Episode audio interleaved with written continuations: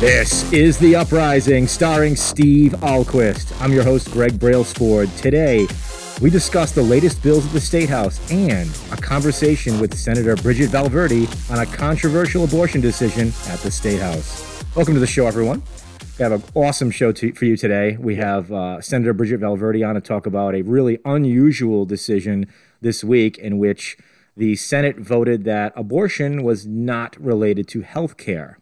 Go figure. Steve, what do you think? Uh, yeah, it was um, really well. You said it was unexpected, or like um, uh, it was really unfortunate, right? Not necessarily unexpected, because Perhaps, yes. the Senate for decades has arranged the House, I mean, the Senate Judiciary Committee, to be fervently anti-abortion, fervently anti-choice, and the way they do this is they stack it with right-wing Democrats and Republicans who oppose abortion. They'll put a few, you know, pro um, choice people on the, the committee and to make it look like it's balanced, but it's always balanced to like basically five to four or whatever the numbers are, right? It's always one more than you need. So this works perfectly at the Senate because it kept any abortion bills from ever coming out of committee for decades, really.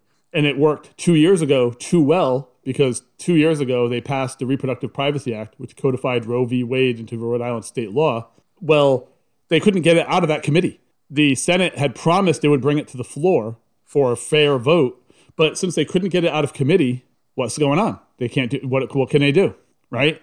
So they uh, they're trying to figure out how to get it out of committee. They finally had to transfer it from judiciary to Health and Human Services, and then it could come out of committee and get because abortion is a health care issue, not a criminal justice. Of course, issue. this seems obvious to me. And Is it's obvious to everybody except for people who want to make sure that the right to abortion is not it, won't won't come to fruition right? It will not be in now here we are two years later. We have roe v. Wade codified into rhode island state law. Bridget valverde brings a bill into the senate that says we want to be able to subsidize women's health care so they can access abortion if they don't have a lot of money. This would mean medicaid payments. Uh, that bill is sent to house judiciary it's a Medicaid bill dealing with abortion. Clearly, it's health care, and clearly, he sent it to judiciary. So she steps up. She objects to this in the um, on on the Senate floor. And this video is available on upriseri.com. Yeah. You can check out the video. We posted it yesterday, I believe. And it's hard to just estimate how big a deal this was, right? Because this like set the whole Senate into a tizzy. Uh, the Maryellen Goodwin, the uh, majority whip, she literally like, oh, oh, oh, well, can we hold it off for like 25 minutes? You know, we have to get all through with all these other things first, then we'll come back to that. and 25 minutes later, they come back to it. She restates her objection. But I think by now, now let me ask you this, yeah. Steve: Did they actually come back to it? Because it seemed like you know, v- watching the videos, it seemed like she just went up there again to have yeah. to re-raise it, and they didn't actually get back to her. Well, they did not. Right? She had to go back and re-raise it. Exactly. Yeah. So let's let's just call out the Senate president for what it was. You, you made a commitment, uh, you know, to to get back to this woman, and you did not do that but it's hard to say, to say within the timing of the way that goes whether he never intended to get back to it or not. I think if she had sat in her seat, you're right. She might it might not have uh, it might never have happened. And here to discuss what went down at the State House about this whole abortion bill is Senator Bridget Valverde from District 35, representing East Greenwich, North Kingstown, South Kingstown, and Narragansett. Senator, how are you? I'm fine, thank you. How are you doing? Good, good. Pleasure to have you on. Hi, Senator. This is Steve. Hello. Hey. Hi, Thank Steve. you so much for coming on. I appreciate it a lot. No problem. So I have a lot of questions. So can you tell me in your words what, what happened on Tuesday at the Senate when you went to make your objection? Um, sure. So um, um, as you know, I I introduced this bill, the Equality and Abortion Coverage Act, to you know close the gaps in coverage um, that we have in our Rhode Island state law um, for for abortion care. Um, you know, right now in our state law, we've got um, an exclusion um, for uh, state employee health insurance plans from covering abortion, and um, you know, federal law mandates that Medicaid, federal Medicaid dollars not be used for abortion care as well. So we're trying to, you know, expand coverage uh, for this uh, needed service. And so, um, you know, when I um, before I introduced the bill, you know, I requested that it be referred to the Health and Human Services Committee, um, of which I am the vice chair. And because it is a bill about health care. It only deals with um, parts of our general laws that um, deal with health insurance and Medicaid. Um, so when that didn't happen, you know, I was, I, you know, asked to have it moved and, um, you know, did not get satisfaction there. So I decided, so I, you know, just, um, you know, kind of last minute looked at our rules to see if there was anything I could do and came across this, um, this section of our Senate rules that said that I could object um, on the first or second day after the introduction of a bill. And so that's what I did. Hmm. And I you know, went up and entered a simple objection um, to the committee referral for my bill. And uh, I thought the reaction to it, that was uh, really kind of amazing because it looked like a little bit of a panic went through the leadership at that point. There's a, a, a nice shot on Capitol TV of the majority whip and the majority leader kind of looking like deer in the headlights because I don't they didn't know this was coming, right? No, they did not. So I have you know, a question. And it wasn't and it you know, it wasn't my intention to you know, to cause a stir, make a scene. I really, my, you know, my intention with making that motion was to just reassign my bill. Right. Um, do you think when uh, they asked for that, you went up, you, you and you introduced your you made your objection, and then uh, mm-hmm. they asked that you hold off um, your objection until after they got through uh, a bunch of other like resolutions and stuff like that. Um, then 25 minutes later, you came back and you reintroduced your objection. Do you think in that 25 minutes, um, time was spent whipping votes against your objection? I mean, yes, I assume so. Yeah. So, because I, I thought that too, and I originally had included that in my article the idea that majority whip says, oh, can you wait and hold? And then during that 25 minutes where all these different resolutions are being read and um, being introduced, that she would then be able to like make sure that she had the votes. Um, to defeat the objection. That that was something that occurred to me, but I didn't want to include that mm-hmm. as an absolute. But I do think it's worth mm-hmm. considering if that was like a kind of a procedural move to keep it from happening. Mm-hmm. That's what it looked yeah, like to I me mean, too. I don't I don't have any confirmation of that, but right. uh, you know, I mean, yes, they had time. Right. So then it was um, the, it came up the issue whether or not it was a debatable motion in the sense that can the uh, Senate actually engage in talk about the merits of your objection and the merits of mm-hmm. your objection would be that the bill properly belongs not in judiciary, which deals with criminal codes and criminal conduct mm-hmm. more than, or does it belong in HHS, which deals with healthcare issues? Um, mm-hmm. So it wouldn't be talking about the merits of the bill per se. It would just be saying whether or not an, a bill on abortion is properly within one committee or the other. Mm-hmm.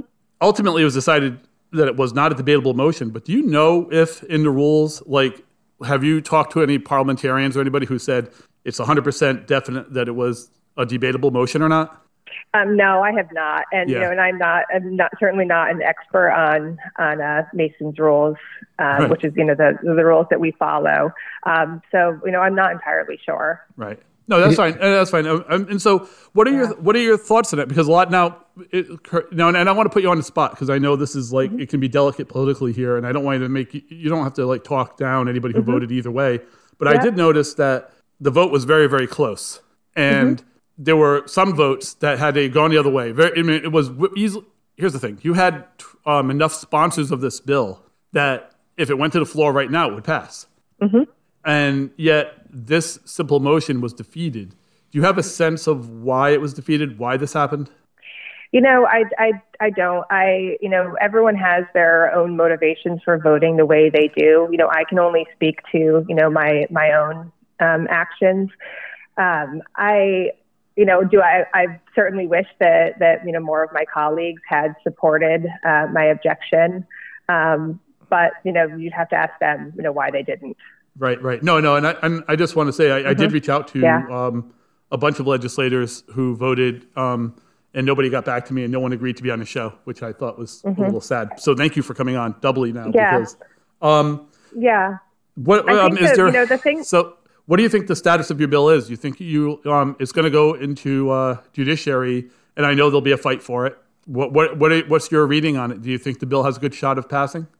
Um, you know, I mean the um, I think it it definitely has a good shot at passing if it gets to the floor. Right. Um, you know, now as you know, the makeup of the Judiciary Committee is um, is not um, you know favorable. Um, you know, it doesn't have a pro-choice majority, so um, it will have a difficult path through uh, through Judiciary for sure.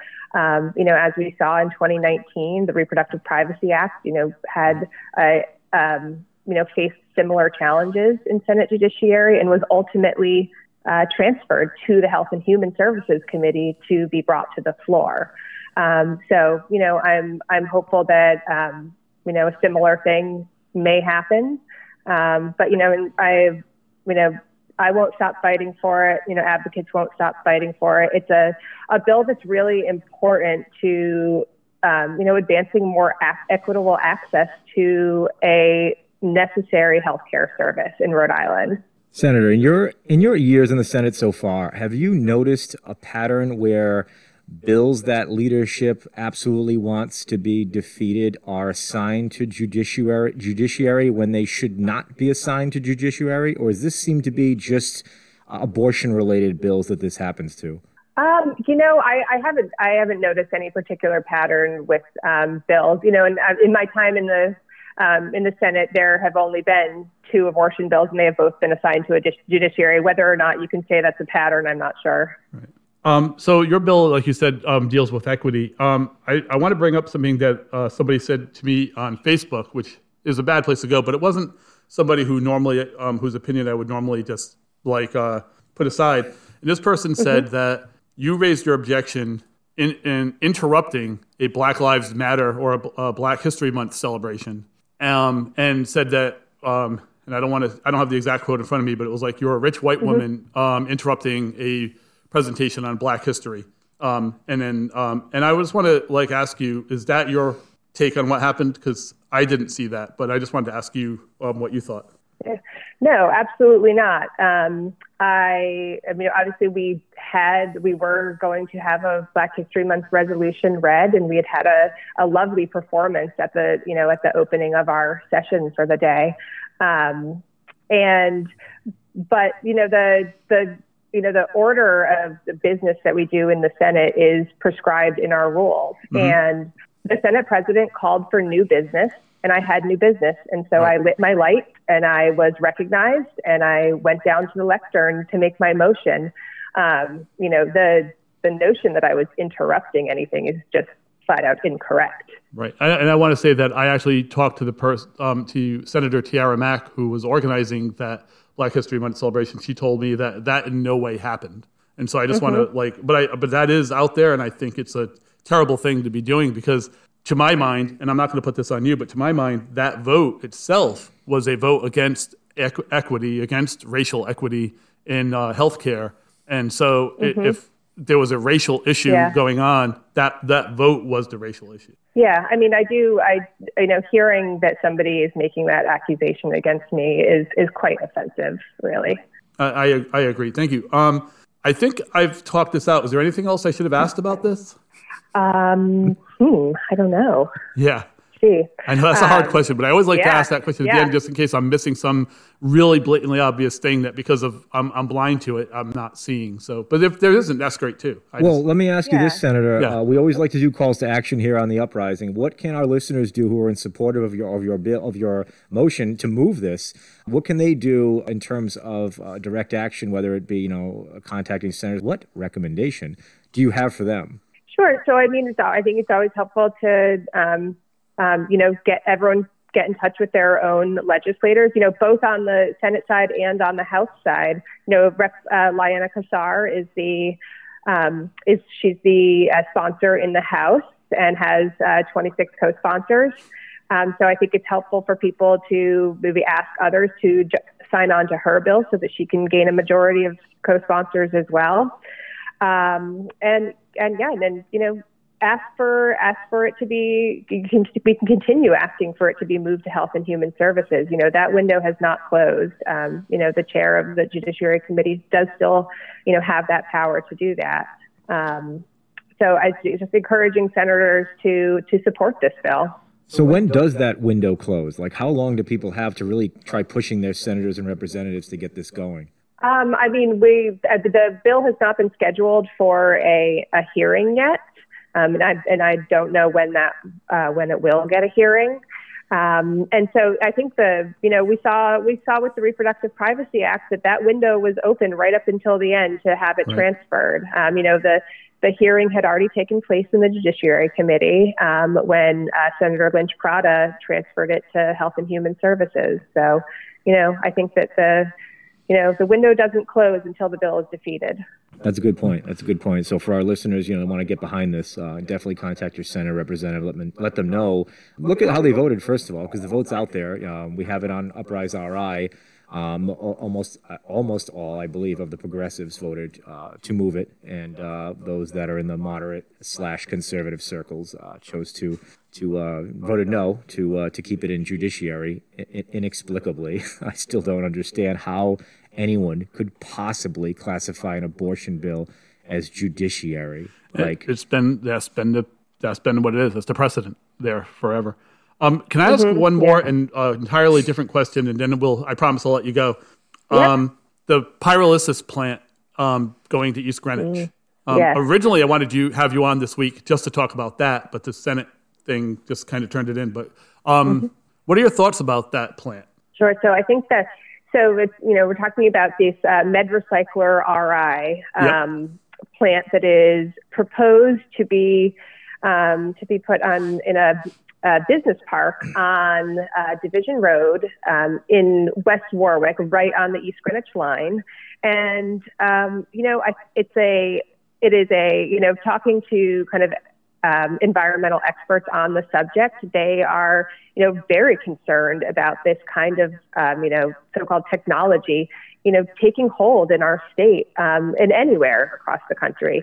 It is a, um, you know, it's essentially burning plastics. Um, and it is being greenwashed, you know, as a renewable energy source when it, you know, no stretch of you know your imagination can you call it renewable energy. Right. Um, so um, the surrounding communities are quite concerned about it. Um, obviously, it's an you know a untested technology, especially for it's never been used um, in the United States for um, for you know essentially burning medical waste, which is what is being proposed here. Right. Um, and it is they want to site it right next to a daycare center, um, you know, right across the street from New England Tech. And uh, so the surrounding communities are really concerned about emissions, about, you know, possibly you know, toxins, um, you know, entering our air and water. And, you know, rightfully so. So I am concerned as well. You know, I, along with, um, you know, my counterpart in the House who represents East Greenwich, um, Justine Caldwell, you know, we have publicly opposed it along with um, uh, Representative Serpa. And, um, you know, uh, there is a public hearing coming up on March 15th yep. um, with DEM where the public can enter public comments and, um, and, you know, voice their objections. And I would encourage everyone to do so. Um, and then the, the public comment period is open until April 14th, you know, at which point I believe DEM has uh, 90 days to issue a final ruling on their um, uh, their uh, waste uh, uh, waste treatment license. Yeah. Good. Um, so, I hope to talk about this more in the future. I'll be at the 15th meeting or watching the 15th meeting on Zoom anyway. Yeah. And um, I'll be talking about this more, and we'll talk about what powers DEM has to actually stop this if they do. And uh, mm-hmm. um, thank you for your time. I really, really appreciate it. Yep, absolutely. Anytime. Take care. Thank she you. is Senator Bridget Valverde, District 35. Thank you so much for your time. Have a great week. Thank you too. All right, take Bye-bye. care. Yeah. So uh, I think the I, I just want to say that um, in the Lewis, in, to be fair, I reached out to four of the senators who uh, voted against moving this bill, who in, were in fact endorsed by Planned Parenthood, and none of those senators responded to the email or to the Twitter message I sent them. And I also sent it to two different emails. I sent it to their official email, and I also sent it to their private emails that they use for their campaign purposes. And not one of them replied. And that would be, uh, and I don't want to get this wrong, uh, Senator Coyne, Senator Euer, Senator Pearson, and Senator Lawson. Um, they were all basically uh, endorsed by Planned Parenthood. They voted against the idea that abortion is health care in this, and they haven't.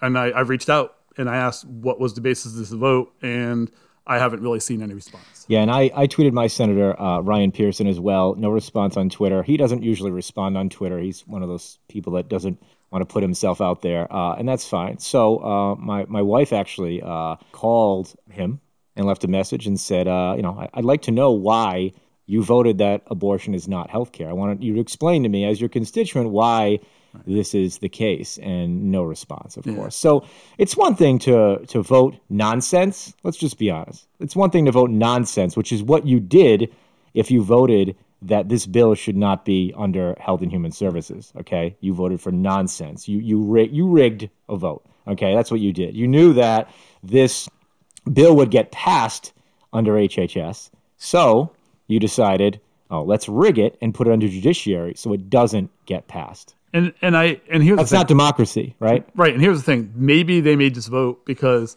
they're all the heads of various committees, and they all think, well, wait a minute, I have to hold on to my power here. I can't go against the Senate president, so I'm going to make this vote, and it'll be the politically smart move, and then I'll work hard to get the bill passed out of judiciary, whatever. But I do want to point out that Senator Cano and Senator Miller, who also head up important committees, both voted to move the bill. Yes, they did. I noticed that as well. Right. And so at least two, maybe three. I think there's another one. And I'm sorry, I'm forgetting your name because you're also really great. voted the right way despite their high rank in, high rankings in the uh, uh, current leadership. Right. Yep. So it wasn't necessary. And in fact, I think if all if these four had done that, it would have been moved, but he wasn't going to seek retribution against all of them. And if he had, guess what? We'll we'll deal with that too. I mean, the public would have been on your side. Oh yeah, absolutely. Right. And, and I and I accuse my senator of this all the time because you look at the votes that uh, Senator Pearson makes, and they seem to go hand in hand with whatever Senator Ruggerio mm-hmm. wants them to vote. And he was late to vote. I don't know if you can read anything into this, but if you look at the board and see like when people vote, a lot of the votes were really quick. Uh, Senator Pearson's vote was like right at the end. They were like, "All right, everyone, you done?" Like, and his vote came up no. So I don't know if to read into that as to whether you know he just couldn't figure out how to click his button, or he was on the fence about it, or whatever. But or he could have been away from the seat, walking back to his seat, whatever. Who knows? Who knows why these things happen? It's really hard. If you're in the room, you'll see that every time there's a vote called, everybody runs for their seats, and because there's all these casual conversations happening in the aisles and stuff.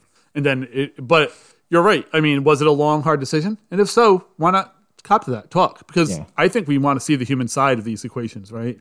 We don't want senators who are robots. We want senators who really agonize about their decisions. Yeah. And I also want to say that I think there's a lot of outrage right now because I haven't talked to anybody except for that one person on Facebook who has come to me and said tried to justify that vote. Right. Was you know try you know was tried to say hey this what that vote was was right or good or that the people who voted against it weren't making a bad vote. At this point, I think the best thing to do would be for uh, Senator Coyne, who chairs the judiciary, to say, I want to move this bill to HHS, right? I want to transfer the bill. I'm, and also to apologize for a vote. People make bad votes. You know, I was caught up in a moment. It was a very political thing. I understand it was the wrong thing to do, and I'm sorry. And you know, you know what?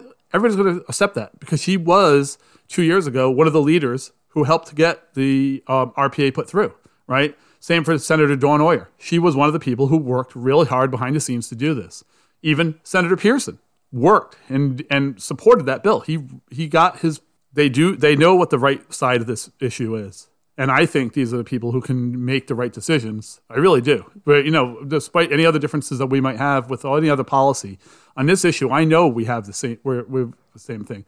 Their names are on that bill as sponsors. They know what the right thing to do is, and it's to break this cycle of a Senate that is constantly going to put women's issues and women's health on the back burner or even just ignore it.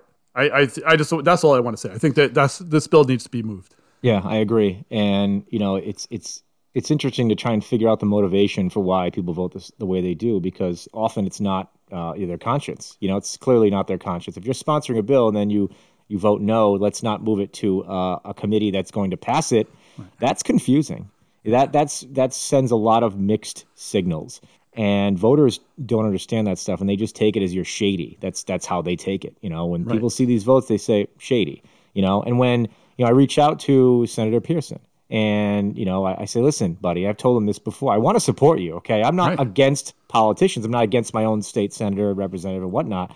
But you keep making decisions that are not in your constituents' best interest, that are not supported by the majority of your constituents, and you have no explanation for why you do it. Like, just be a man, and one one way or the other. Just either say, "I'm going to vote weirdo," and then explain why, or vote vote with your constituents. Vote for the people. Vote for what is going to progress uh, our state and and and give equal rights, uh, not equal rights in this case, but but rights to women uh, to to own their bodies and do whatever they feel is necessary uh, with their health. Yeah. And and it's just it's not it's not a man's position to have any say in this at all. It's- None. It's a, you know it, it it is his job to vote. It is his job to make good decisions. And you know something, we know uh, you know this is an equity issue, right? We know that right now there are women in this state who cannot afford to access. The RPA two years ago made sure that every basically woman of means in this state could basically access abortion coverage. What this bill would have done was made sure that it doesn't matter if you're of means, that you would have the right to access this medical care when you need it. And this also includes like state state employees. State employees. State employees, who are not covered by a private plan, they were pro- prohibited from having abortion care covered by uh, their health plan. and when we talk about state employees, we're talking about um, professors at our state colleges. Oh yeah, anyone that's employed by the state, not just these, you know, what, what might many people will consider useless jobs at the state house, you know, fetching coffee and whatnot. No, we mean like, you know, people that are really doing jobs, like you know, that are that are working for the people of the state, whether it be in education uh, or state government or whatever. and they're paying out of pocket. Like they basically, if they want to get abortion coverage, they have to pay out of pocket extra for another health plan on their own. So they basically, you know, and I do know that at least of one story um, where a woman um, had no intention of having an abortion, and she was a state employee, and she wanted her kids, so she never got insurance. And then she has a problem with her pregnancy, and she has to have a very expensive procedure late in her um, to have, you know, basically, and because it was considered to be abortion coverage, she'd had no insurance for it, and it was like ten thousand dollars or more that she had to end up paying for a hospital stay, for the operation, for everything else. That should have been covered by her insurance. The state should have covered that, right? She was a state employee, and like, and it's not, and and so here here's where it cer- certainly is um, a health issue. She didn't have the money. It was it was a terrible. It could have been a terrible, terrible tragedy. And in fact, honestly, when you're out thousands and thousands of dollars in medical bills, when you have a good paying job and health care, you got to wonder what is going on here. What you know it, it becomes an equity issue there too. And I'll never I'll never understand the motivation behind conservative legislators voting against abortion stuff. Like I don't get it. Do you really think like okay, you're religious, do you really think you're going to get brownie points in heaven for voting against abortion bills? Do you think that that's the the, the deal breaker between going to heaven if that's what you're expecting and not going to heaven? Is that the deal breaker right there voting for abortion bills because man, that's it that's an interesting criteria. I'll, I'll say that. So I think you that's know, uh, I think that's exactly what they think. is it is it that is it is it just wanting to control women and putting women in their place and saying no I'll I'll determine what you can do and not do with your body because because men there are men that, that think like that Oh, I, I, Absolutely. I, know I them agree. And I think that like the religious beliefs absolutely play into that too. That you have these convenient po- religious beliefs that allow you to be the kind of man who can say no. But don't forget, one of the most outspoken um, opponents of abortion in the Senate is a woman, and that's uh, Jessica De La Cruz, um, senator from Burrillville yep right? So, you know, she's very conservative. She's very um, right wing and Republican, whatever. But the pr- she's not the problem, right? Her votes, her ideas are not the problem. The problem is the Democrats there, who like, and that's the, all three of the Senate leadership are Democrats, and they are anti-abortion Democrats who, you know, sometimes do other good bills. I mean, Michael McCaffrey does a lot of justice reform bills, which I really kind of like. Senate leader, uh, majority leader. I like a lot of his bills. I would love to be able to say I like what he does. I just can't because on this issue and some other issues, he's just overtly conservative and really, really bad and hurting women. well you know I mean libertarians tend to to to vote that way they tend to be for criminal justice reform Mm-hmm. And against everything else Right. So when you're a quote unquote Democrat and you vote that way, you're not a Democrat. Like just Mike, just come out and just be a Republican. All right. We all know you're a Republican. Be a Republican. You support Republican initiatives and ideology and policy. Just be a Republican. See Then if he would just win. be in, then he'd be in the minority party and he wouldn't have the power he has. Right, and that's just right. So you have or to his- lie, and that's what a lot of them do. Uh, And we talk about this quite often. But so many of the Democratic legislators in our state house are not Democrats at all whatsoever. They just know that they can't win an election as a Republican. Yeah. You know, and it gives the Democrats a bad name. But back before the, the, the National Democratic Party completely crapped all over the Democratic brand this past uh, year or two, uh, before that, you know, people used to look at the Democrats as, oh, these are the people that are going to help us. And when you have conservatives, when you have Republicans running as Democrats and just being bad legislators, it ruins the the branding of of the Democratic Party. And the Democratic Party has taken a hard right turn over the last year or two. So kind it kind of fits the mold now, but it it didn't before. You know, when when five ten years ago, when the Democrats were a little more to the left, they uh they did have policies that that helped people and it was you know it was nice and they were you know sure they did shady things but there was still a, a portion of them that wanted to do things right you know and unfortunately that's that's gone now and uh we're going to talk about that uh in a second uh, as to why that is the way it is because um you know, I get I get into dis- debates on Twitter and, and discussions on Twitter with with a lot of people, but lately it's been with with Democratic voters. Okay, really really interesting dynamic. Uh, you know, Ryan Knight came up with the term "blue MAGA," which is exactly what it sounds like. You know, the people who are who think that politics is a sporting event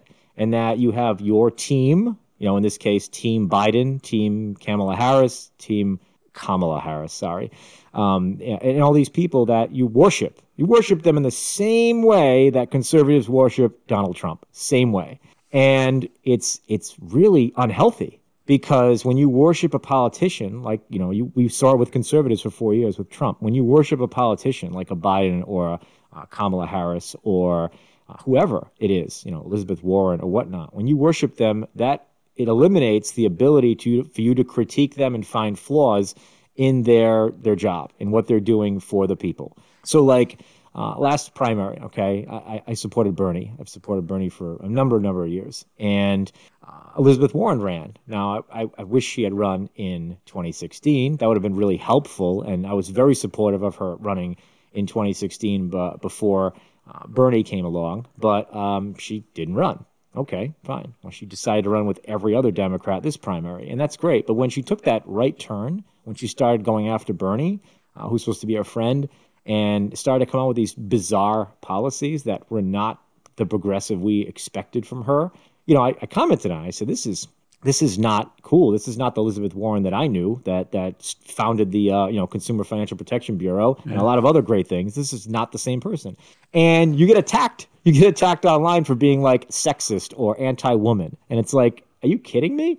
Really? Like that didn't even cross my mind that she's a woman. Like I don't care what gender she is at all, at all. Like I'm very supportive of women, and and I mean that. Like uh, like I said, I hoped she ran in 2016. I thought she would actually have a better shot, perhaps, than Bernie because Bernie wasn't well known then, and he hadn't really done as much high profile stuff as Elizabeth Warren had done with the Consumer Financial Protection Bureau and the fact that she just was in the news an awful lot. Uh, but she didn't run. No, it is what it is. But to attack someone uh, who's raising fair points that you know are accurate about someone who's a woman and saying that it's all because she's a woman is is ridiculous. Yeah, this that that's a hard thing, but uh, I find that like I ignore those attacks or like when those comments, and I just move on because I, I try to keep it on policy, on actions, you know. And I think if as long as you like constantly keep it there, don't go personal. Just say this is what is this this is what I'm about. Yeah, because I've I've been honestly a critique a critic of uh, Governor Raimondo for at least eight years. Right since I started this job, I've been a critic of her various actions, various things she's done. Um, I've also been supportive of some of the things she's done, but for the most part, I've been critical of her because I think her economic ideas and some of her other ideas are are bad, and I think her way she stacks all the boards and councils in our state are bad. So I'm quite comfortable going after her, but you have to make sure that you understand that you know people are going to turn around and say, "Well, you're being sexist or you're being this or that," and I understand those critiques, and I try to be aware of them, but at the same time, you also have to realize that you know the policy is what it comes down to. What are the uh, how does this affect people? Right. right. And and this is happening also with uh, with Neera Tanden. Okay, she's up for uh, one of Biden's cabinet positions. Ironically, uh, the budget um, position. Now, how ironic is that that Bernie Sanders was made the chairman of the budget committee in the Senate, and then his literal arch rival, who who absolutely hated on him and shitted on him his entire campaign. Had nothing nice to say about this guy. Just just trashy critique nonstop about the most favored senator in the whole country. Okay, just relentlessly attacking progressives and just being just just really just not not a good person. Not a good person. Not someone certainly you would want in a government cabinet position. So Neera Tanden obviously getting getting hammered by the left, the real left, rightfully so. And you've got your blue MAGA crew out there, okay, saying, "Oh, they're attacking her because she's a woman of Asian dis- Asian descent, is it, or Indian descent?" Yeah, It's yes. one of those. I forget what it what it was, but uh, attacking is saying that's the reason that people are attacking her. She's a woman of color. That's why people are attacking her. Like, all right, okay. Now there's there's a time when someone's clearly attacking someone because of their color. You know, when you, you can't find a flaw in someone, you're just attacking them because of their color. That's not okay, and that's completely different. When someone like Neera Tanden is up for a very important position, you know, a budget position in uh, the administration, and she's been absolutely vile to people who are supposed to be on her team, to progressives supposed to be on her team. The stuff she did at the Center for American Progress, you know, physically attacking people, okay, outing a whistleblower. I mean, these are just completely disqualifying traits. And yet, not only was she not disqualified, okay, but the Biden administration is trying harder and fighting harder for Neera's confirmation than they are for $15 minimum wage or for $2,000 checks. So that should tell you all you need to know about the Biden administration. Well, this is the um, economics of the time, right? We're we're tr- we're fighting an economic paradigm, an economic theory that is so deeply entrenched. It's like a religion up there. No one ever questions the economic policy, the economic ideas, like the CBO, right? The um, uh, Congressional Budget Office put out a thing, you know, saying, you know, put out a uh, report on raising minimum wage. That report was not accurate.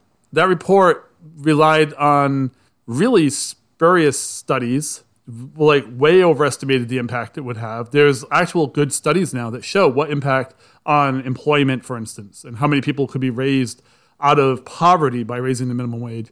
But the CBO came out with a very conservative, very wrong-headed report, which has been critiqued all over the place, not by the right, but by the left. Yeah, that's been that's frustrating too, and it's it's uh, um, unfortunate when a so so-called nonpartisan uh, panel like the CBO Right. uh, makes decisions that are just completely that completely err on the wrong side of, of how things actually are in real life. Well, but it's because I think economics, as it's you know, class neoclassical economics, isn't really a science; it's a religion.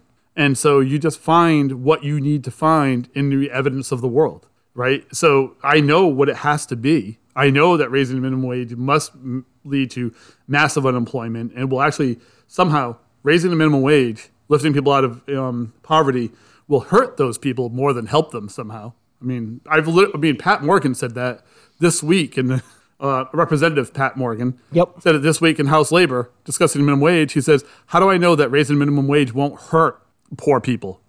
Yeah. Give- Since when do you care about poor people? Or how how do you justify saying if I give poor people more money, won't that just hurt them? That's not a sensible thing to say. But No. we say this as if right. I mean, because all our theories say somehow this is true. And we've got all these people, especially conservatives, uh, people I know, that constantly stick up for business, for big business, stick up for it. You know, um, they think they they believe that someday they'll be the CEO of a large company, and they want to have the power that these CEOs and, and companies have now. And it's like, wow, what a shock they're in for.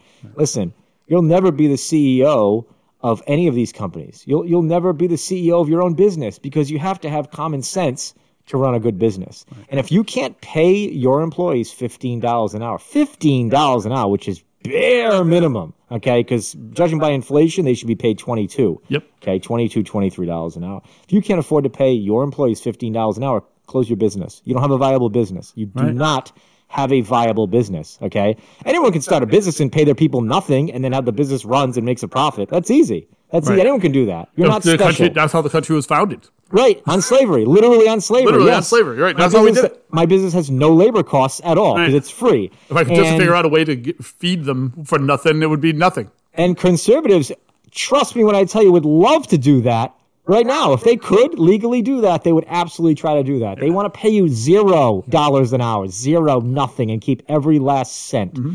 The greed is just incredible to me. Incredible. I'm a business owner and I just don't get it. I just un- don't understand. Like there's a certain level of profit where it's like, okay, I'm good. Let's see if we can help other people. And these people are the opposite mentality. Oh, we've got profit. We need more. We need every last dollar. How much can I shake out of my own people? How much can I steal in wages from my own people? Yeah. It's so embarrassing. But getting back to the national conversation, I want to touch on this a little bit. Uh, before we do that, you know, we want to talk about our new segment this week. Uh, well, starting this week, we're going to do a hero of the week and a villain of the week. Steve, tell us about our hero of the week. Well, I know this uh, is a little weird, but I'm going to do it anyway. I think our hero of the week has to be um, Senator Bridgett Valverde, who brought an objection to the Senate floor. I think it's really, really hard to walk up and object to the Senate president and say, Senate president, you are wrong. This bill needs to be where it is. Um, I think she showed real political bravery there. You know, when we think of uh, John F. Kennedy and Profiles in Courage, a book he wrote about politicians making difficult but right decisions, right? I think we saw Profiles in Courage here, right? We saw a person come down and say, I'm going to risk my legislative agenda, my standing in the Senate. I'm going to risk all that to say, to make the Senate do the right thing. I think that's really brave. It's the kind of, and it sounds small, but the reason it's so amazing is because these kind of small things almost never happen in our legislature. That's true. Right? It, it, seems like, oh, big deal. She walked down, she made an objection. It got shut down. She went back to her seat. No, you don't understand. That is not the way things are done in Rhode Island. That is not the way things are done in the House or in the Senate. There's a pecking order. There's a, and it's like inviolable, violable the fact that she did this, I thought was really brave, and I want, and that's why I wanted her on the show, and that's why we talked to her. But I think she's definitely the hero of the week. I agree. I agree. And and you know, for people that are you know not familiar with how you know the Senate business works, uh, me and Steve were talking about this uh, off the air earlier. There are political implications for when you you know raise an issue like that. If leadership, especially, is not on your side. Um, they get pissed, yeah. for lack of a better term, and there's retribution sometimes. Um, there can be retribution. There's, yes. there's and we discussed this with other uh, representatives and senators in the past on the show that there seems to be more retribution under Mattiello's house back in the day, back when he was the speaker, than there was under the Senate president. But they're both guilty of it for sure. Mm-hmm. Uh, they both, you know, do the little, the little uh, you know, retribution things. Former Speaker Mattiello made a made a art out of it. He did. He did. yeah. It was it was embarrassed to a fault where he just didn't even try to hide it no. at all. It was. He would literally say things like, "There will be no retribution," and then exact merciless retribution against everybody who he didn't like. Yeah, you yeah. Know, he, he was just a liar as well. So, so, uh, so I completely agree. Senator Valverde, our first ever hero of the week. Congratulations. Um, villain of the week. So normally we will be doing a local villain of the week, but I think that this villain of the week is especially important to everybody because it affects everyone's lives, and that is Joe Biden. now. Joe Biden is a Democrat, and I get a lot of our listeners are Democratic voters. In fact, for 20 years, I voted only for Democratic candidates as well. Okay.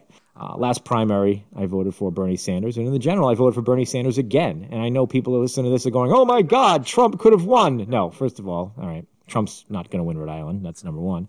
Number two, you should require something of the people you vote for. All right, conservatives are not going to stop running Donald Trumps. Okay, this is not over. Okay, in, in four years there'll be another Trump running, and then four years after that there'll be another Trump running. Until the GOP's dead, there's going to be Trumps after Trumps after Trumps because that's what their voters want. Okay, their voters are uh, believe that politics is a sporting event, and that if uh, the Democrats are losing, they're winning. We know that's not true, but that's the way it is. So, getting back to the issue at hand here, Democratic voters did the whole vote blue no matter who. Okay. Well, guess what? You got no matter who. All right. You got Joe Biden. Now, Joe Biden ran for president three times in his career. He got blown out the first two. In fact, he got blown out the first three until Barack Obama made some phone calls and everyone dropped out at the exact same time and endorsed the same guy. Democratic voters thought that was totally normal and okay. Um, Progressives, on the other hand, were furious, rightfully so, that the Dems rigged the primary in favor of the worst possible candidate of all the ones that ran, in my opinion. I mean, Steve, do, do you think there were any worse candidates? Perhaps Bloomberg, maybe, but oh yeah, Bloomberg for sure. but I mean, but I mean, of, of all the what eight or nine that ran, yeah, yeah. Biden was pretty bad. Pretty well, bad. you know, I think yeah, and I and you know I voted for Biden. and I know a lot of people that did, and, Yeah. and that's fine. You know, I don't, I don't, I don't. I, I should say I voted against Trump. Exactly. I'm not mad at people who voted for Biden. Like, I get the fear and all that. But the fact of the matter is, and I told people before the election, you're going to get the same thing from Biden. You're just going to get a nicer version of Trump. And people were like, no, no, no, that's crazy. It's not true. And then he became president, and guess what? It's all true. So let's let's go over it. I want to explain why he's the villain of the week. All right. I'm not just going to name him and then be like, all right, you guys figure it out. All right. So kids in cages, right? We got Yeah. all mad about kids in cages under Trump, even though Obama built the cages. But we got all mad under Trump, and, and rightfully so. Obviously, nobody wants these kids in cages. If they're, especially if they're asylum seekers, they shouldn't be in cages at all. They should have their case heard, and they should, you know, be there should be a determination. But the fact of the matter is that Trump put them in cages, and Biden took over and built more cages. Okay, didn't just keep them in the cages. Lied to all his voters and said we're getting rid of the cages day one. Nope, we're going to build more cages. All right, so that's number one. Number two, Which, uh, by the both- way, is probably damning enough to say villain of the week right there. Exactly. I'm just going to say it right- exactly. There's other things you want to say, but I just want to say right there that is gross. I just want I want our listeners who are you know whether they're Biden, Biden diehards or just you know drink the Democratic Kool Aid and all that stuff. I want them to hear from a, a real lefty here. I'm not a conservative at all. Okay, from a real real lefty, like what what exactly is happening? Like what what the, their guy has actually done since he's become president. So you've got the kids in cages still. That's not ending. Okay, guys, it's not never going to happen. They'll, they'll, the kids will be in cages as long as Guantanamo Bay is around. All right, which is perpetually forever. So that's one. Number two, uh, help us win the Senate. Get us uh, those two Georgia senators, and on day one, Biden will send out those two thousand dollar checks. All right. Well, bad news and more bad news. Uh, the first bad news is that those two thousand dollar checks are not going out right away. Nope. It's uh, almost March and still no checks. And oh, by the way, they're fourteen hundred dollars now. Because even though we promised you 2,000, Trump gave you 600. Even though Trump is not us, we're just going to pretend he is us. And so we're going to add it together. And hey, you got $2,000. See how that works? Yeah, great math. And let's move on. Minimum wage. So, minimum wage, uh, Biden came right out and said, oh, no, I don't think we're going to get it.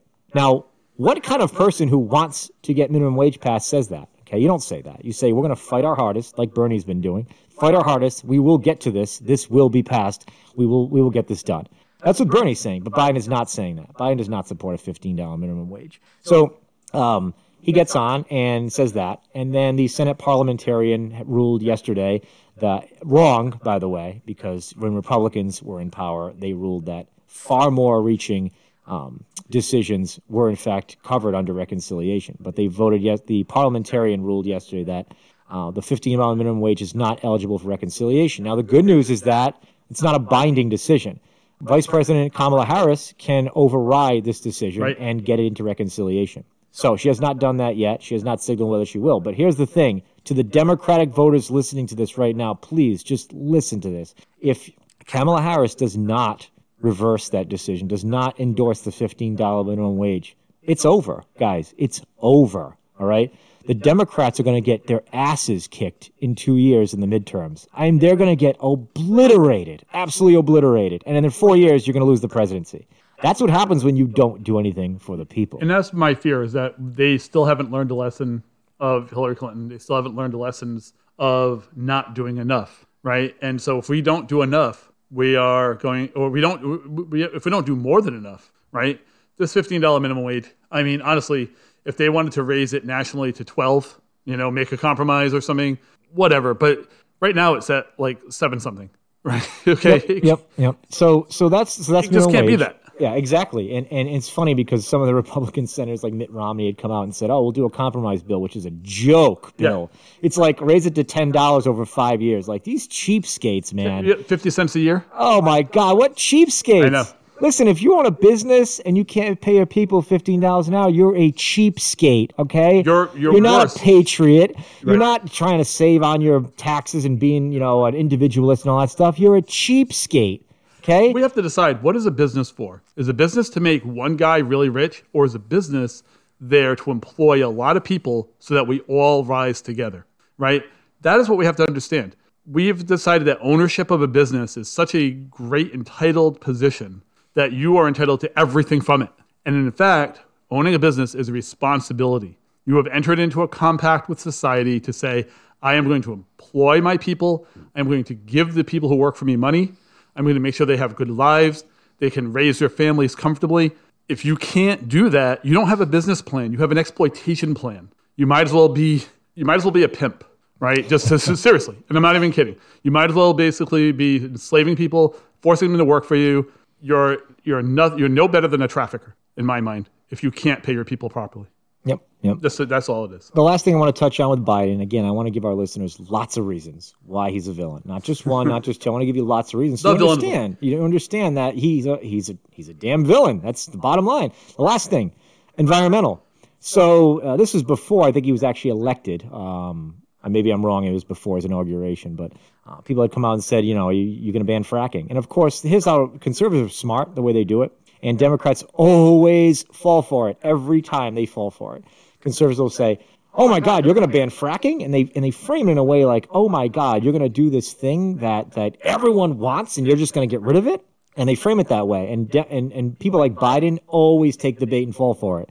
And he immediately said, "I'm not ban- banning fracking." Oh no, absolutely. Let's we want fracking. We want that. Are you crazy, dude? The Earth's dying. Mm-hmm. Okay, you just got the trifecta. You got Congress. You got the presidency. Okay, what are you doing? You have a chance to really make a dent in in climate change, and you come out and say, you know, not only are we, you know, not going to ban fracking, but I'm all for it. Let's let's more fracking. Let's do it. You know, and so my point here is that all you people that voted uh, against Trump, you know, for Biden or whatever, you didn't demand anything for your vote. You didn't you didn't say like, listen, Biden, we we know Trump's a bad guy, but we're not just going to let you off the hook here and vote you in. We want to see concessions. You're going to do X, Y, Z, everything like that. Now, Biden is not a very bright guy. What he could have done is just lied and said, "We're going to do all this great stuff," you know, like Obama did. Obama lied to everybody. We're going to do all this great stuff, and then when he got elected, did nothing, nothing. He passed his health care plan, which ended up being watered down by Republicans so much that it was just basically a gift to Blue Cross and Blue Shield, United Healthcare, Aetna, and so on and so forth. A huge gift to them, and they appreciate it. Thank you very much, President Obama. So that's why uh, Biden is the villain of the week. I hope, I hope, you know, I'm not rooting for him to fail. Uh, at least not at progressive policies. I hope his conservative policies fail miserably and he looks embarrassed for it. But I hope his progressive policies, if he bothers to come up with any, uh, do succeed. And like I said, you know, to our Democratic diehards that are listening, pay very close attention to the $15 minimum wage uh, issue here. If the vice president does not overrule that through con- reconciliation, that she can do, she can do that. She does not need Republican support. She does not need anyone's permission. She can just do that. And then, ta da, it's in reconciliation. Right. So the bottom line is if she doesn't do that, you know, forget about Joe Manchin and uh, the senator out of uh, uh, Arizona. Um, I forget her name off the top of my head. Oh, Kyrsten Sinema. Kyrsten Sinema. Yeah. yeah Kyrsten Sinema. Uh, forget those two. Okay, forget them for now. Okay, you you fight. Okay, you don't assume they're going to vote no. You just say we're going to vote yes, and we're going to put it out there and make them vote against a fifteen dollar minimum wage. Make them do it. Okay, but if you don't see that happen, if you don't see her reverse that, that tells you all you need to know about the next four years. Okay, voters are not stupid. I know we like to call conservatives stupid. All right, but the fact is they can recognize bullshit. Okay, anyone can recognize bullshit. And when they see, wow, they promised $15 an hour and didn't deliver, that's really bad when you had every opportunity to do so. And don't forget, we, it is our responsibility when we vote for someone to hold them accountable, to make sure that we, your job doesn't end at the voting booth. Your job never ends. You're a part of this democracy. You're a part of ruling this world. You have to get in there and you have to roll up your sleeves and you've got to fight for everything you want. Because believe me, the other side is, right? The big corporations, they're getting what they want. The you know the businesses they're getting what they want. You know when we did uh, all that billions of dollars came into Rhode Island to help our economy, that went to businesses. Yep. Didn't go to you. Yep. You didn't. How much of that money did you see? What how what are your bills looking like? You know you're you're getting poorer and poorer, and those businesses they're going to be fine. They're they're going to whine and complain and say oh business is down and blah blah blah blah blah. But in the end, when this is all over, they're going to be fine, and you're going to have all these bills, and you're going to say how did I get so in debt? You got in debt because the government didn't help you out, right? Because the government bailed out the rich and left you hanging. And that's what's been going on forever. And it's going to continue to hold up, happen unless you get in there and fight. Fight for 15, fight for criminal justice reform, fight for black lives, fight for women's rights, because they are all on the table all the time. And, and hold your officials accountable. You know, before the election, I know there's not an election around the corner, but the next election, don't. Please stop with the bl- vote blue no matter who. Just stop that nonsense. Like, make these people earn your vote. Make them earn your vote. The Republicans are always going to put up the worst, horrible person ever. That's just how it's going to be. It's never going to change until the party's gone. It's never going to change. So you can't do this whole, oh my God, vote for worst Democrat ever because even worse Republican is his opponent. That's just not, it's not sustainable. Okay. And run yourself. Just get out there and run. And, and if you run yourself, run as an independent. Try it out. Run as an independent because you know, people people give independence a shot. You know, if you're a good candidate, and I've said this before on the show, if you're a good candidate, you don't need to run as a Democrat or a Republican. You just don't need to. Why why give up 30 to 40 percent of your votes right off the bat? Right off the bat, right. you start you, you run as a Democrat. Guess what? 30 to 40 percent of the electorate is not voting for you, no matter how awesome you are. Just not happening.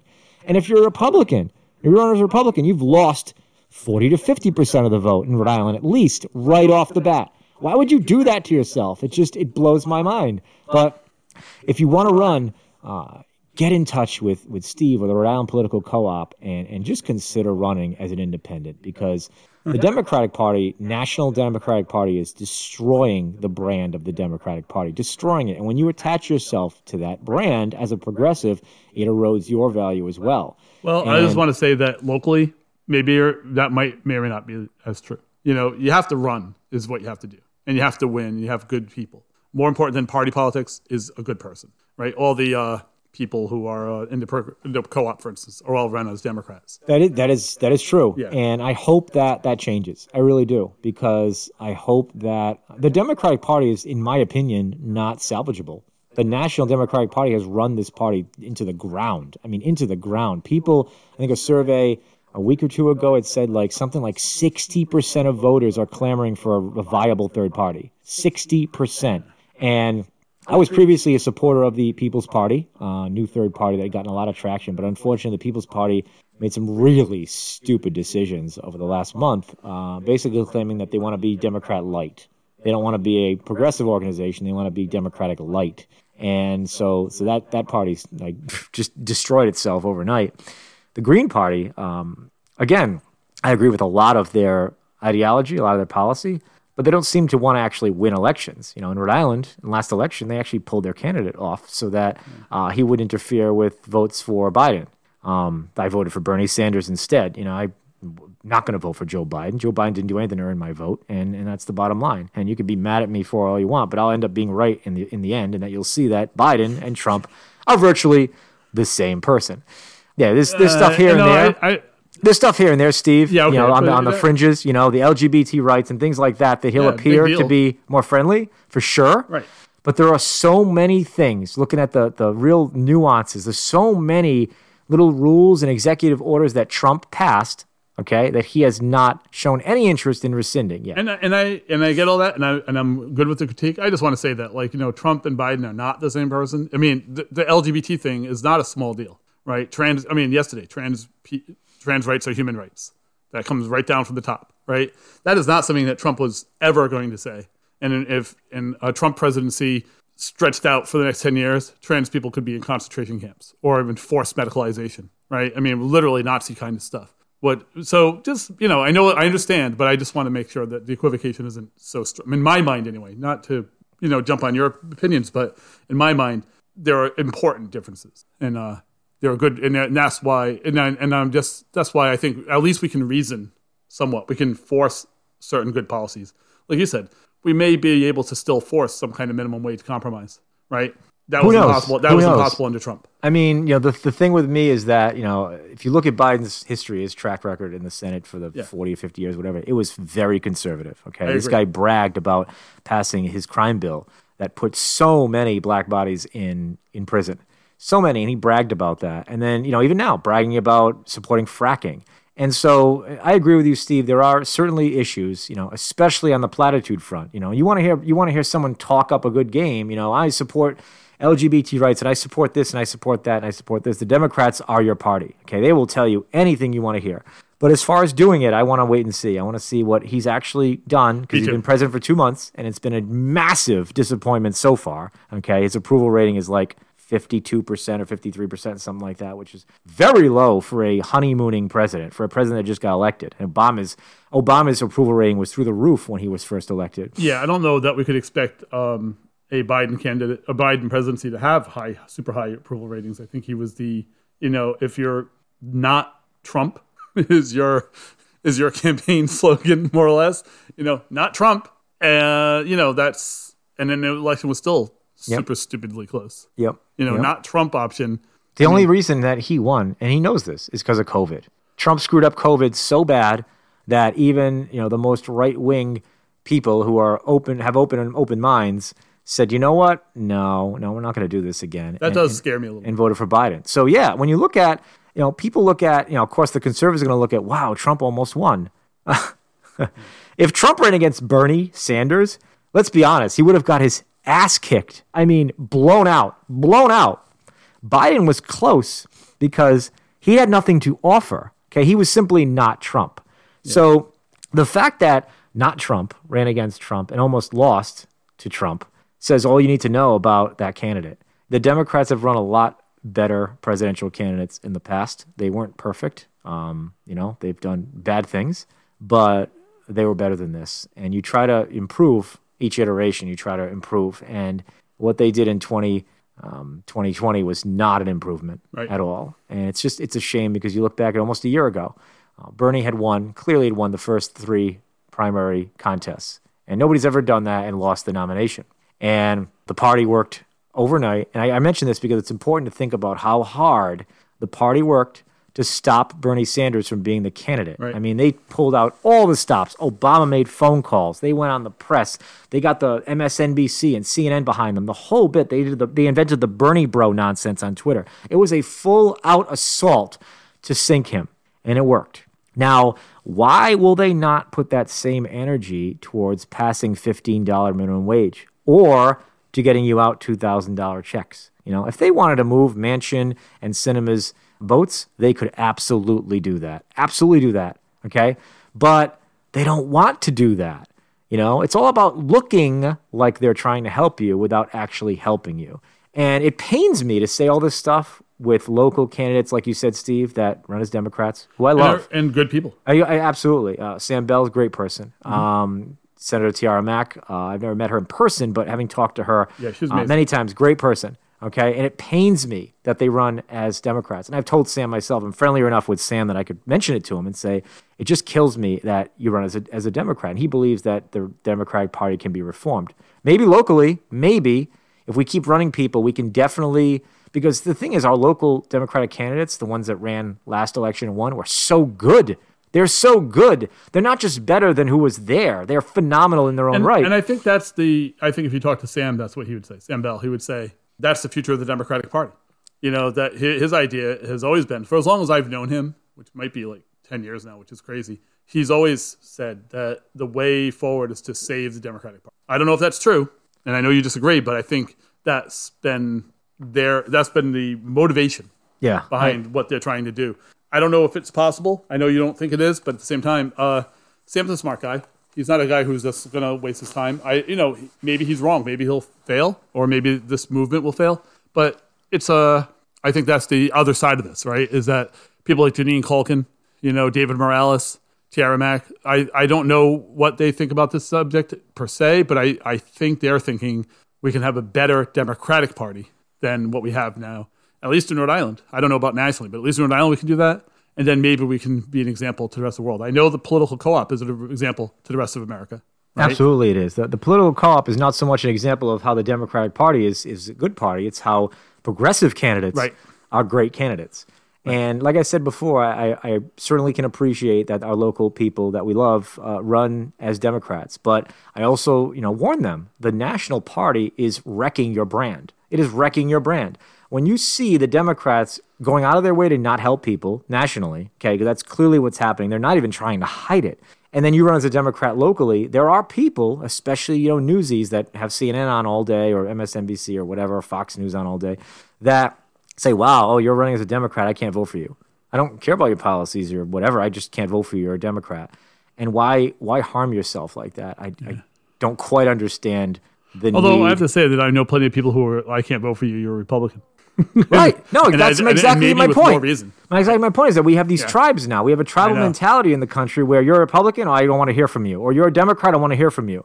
And that's why I recommend people run as independents. You don't have that that stigma. There's no stigma there. I'm running as an independent. Now, granted, in Rhode Island, a lot of independents are really conservatives. Yeah. Who know they can't win as Republicans, they run as an independent, but they're not independent at all. They're they're farther right than a lot of the Republicans are. So you know, make be, running as an independent and then making sure people know right away. Listen, I'm a progressive. Okay, I am not. I'm not a moderate. I'm not like some left, some right. I am a progressive. I don't want to be associated with either party. Okay, because I think both parties have problems. And here's what I want to do to make your life better.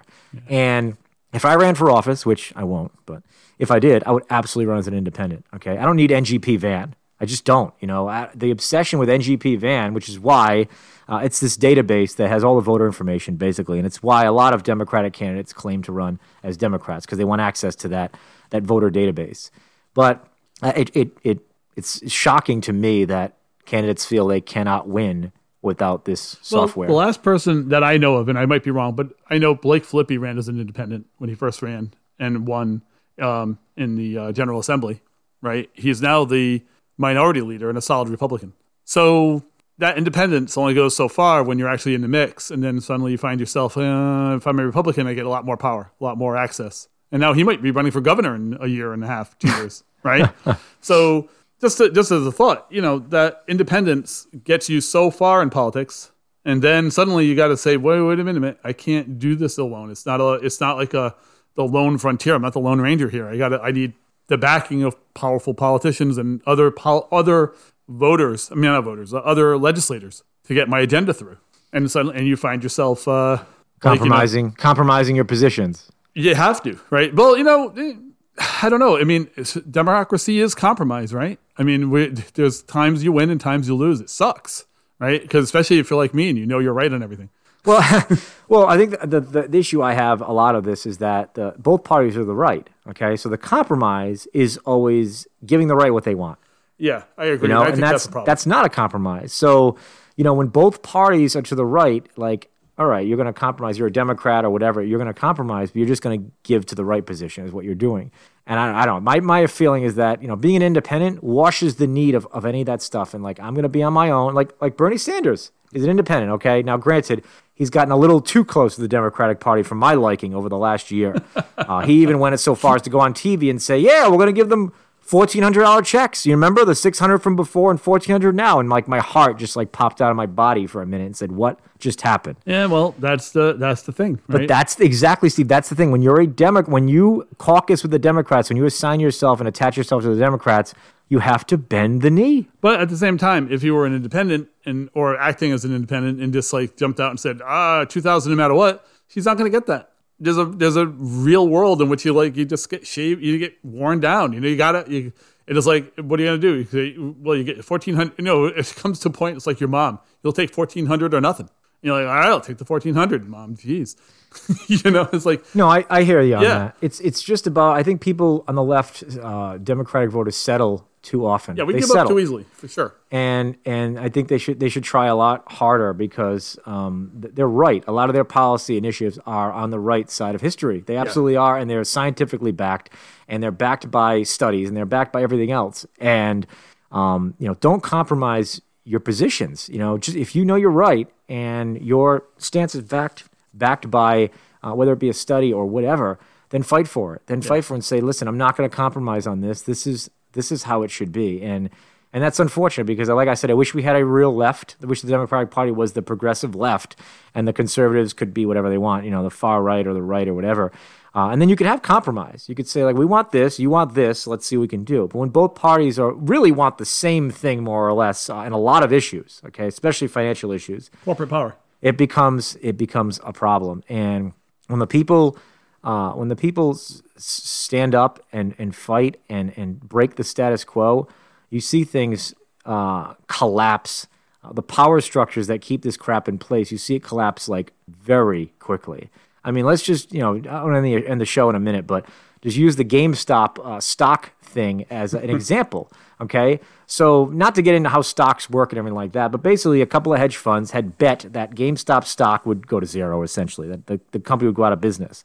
And so, a bunch of people on Reddit uh, with money. Okay, these are not little you know kids with thousand dollar accounts. These are people with money. Uh, said, you know what, we're going to bid this up, and we're going to just hold and not sell. And we're going to bid this up like crazy. And what happened was when they did that, uh, the short sellers got what's called a margin call, which means your broker says, listen, you got to pay up. You owe uh, uh, more money than your bet is worth on this st- on this short sell, and you've got to cover. You have to put up cash collateral right now. And so Melvin Capital, I believe, had to get a multi-billion dollar loan overnight from Citadel, another hedge fund, uh, in order to stay afloat. So you've got these giant. My point is, you've got these giant companies, you've got these giant hedge funds, and all that stuff. And all it took was the people coming together, just one day, okay, one or two days it was, just coming together and saying, "We're not going to have this, and we're going to stand together and fight." And they they nearly bankrupt a hedge fund in in one day. So, you know, a lot of these these power structures guys are paper tigers. They really are. I think you're seeing that in the state house too. You know, when when the uh, like the vote for um, Bridget's motion, okay, Yeah. a year ago, that would have been what thirty five to three or thirty five to two, Oh, whatever. It would, it would, it would have been Would have been blown out. It would have been pointless to make that objection. Yep. And now you look at the scoreboard and it was like, wow, there's like 12, 11, 12, so many people Yeah, that, that- Seventeen that- to twenty-one. 17. It was 17 people that said, uh, yes, we want to put this through. So that's really exciting to see. And I hope that uh, the progressive movement, you know, gets stronger next election. We can run people against the really bad legislators that are there that just don't want to do anything to help people. They just want to continue to maintain their power and rule over people's lives and just, you know, and keep the status quo. So, um, Steve, have anything else to add to? I think this show has gone on long enough. right? We're at, we're at an hour and 15 minutes of, of rambling on. Well, I hope people find the uh, discussion enjoyable. No. Uh, if you have feedback, for example, if you hate our show, um, we'd love to hear from you. Uh, write to podcast at rifp.co.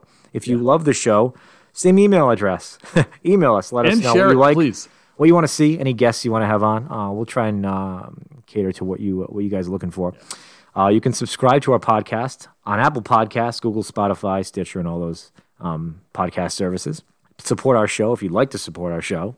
If you love our show, want us to continue doing it, or you just like Uprise RI, go to our website, upriseri.com, click donate, and uh, put some money in Steve's pocket. Yeah. Uh, tune into our sister podcast, Can We Fix It, with Maura Walsh and Jennifer Douglas, Fridays at 12 p.m. on Uprise RI. Parental discretion is advised for the latest news on Rhode Island politics, climate change, activism, all that good stuff. Visit upriseri.com. Steve, it's been a pleasure to have you this week. As Yes, always. always. This has been great. This is great. I've been really enjoying this. We're going to try to get some uh, interesting guests next week. Don't What's know who it'll be yet, but it's going to be good. What's the plan for this week's news? what do you got coming up? Anything uh, that we should know about? Any any planned stories? Any secret investigative files opened? Let me think. No, not yet. But we're going to definitely be doing some stuff on the uh, Sergeant Hanley case soon enough. yes, yes. There's Right. been uh, some That- more there's been developments some there. trial stuff. I don't usually go to trials because it's time consuming and difficult. But if you're reading other news reports, it's really amazing what's being said there. Um, so we'll try to get into that. So Awesome. All Yeah. right, guys. Well, that's our show for this week. Tune in next week. Uh, hope to see you then. Thanks, everybody, and have a great week. Take care.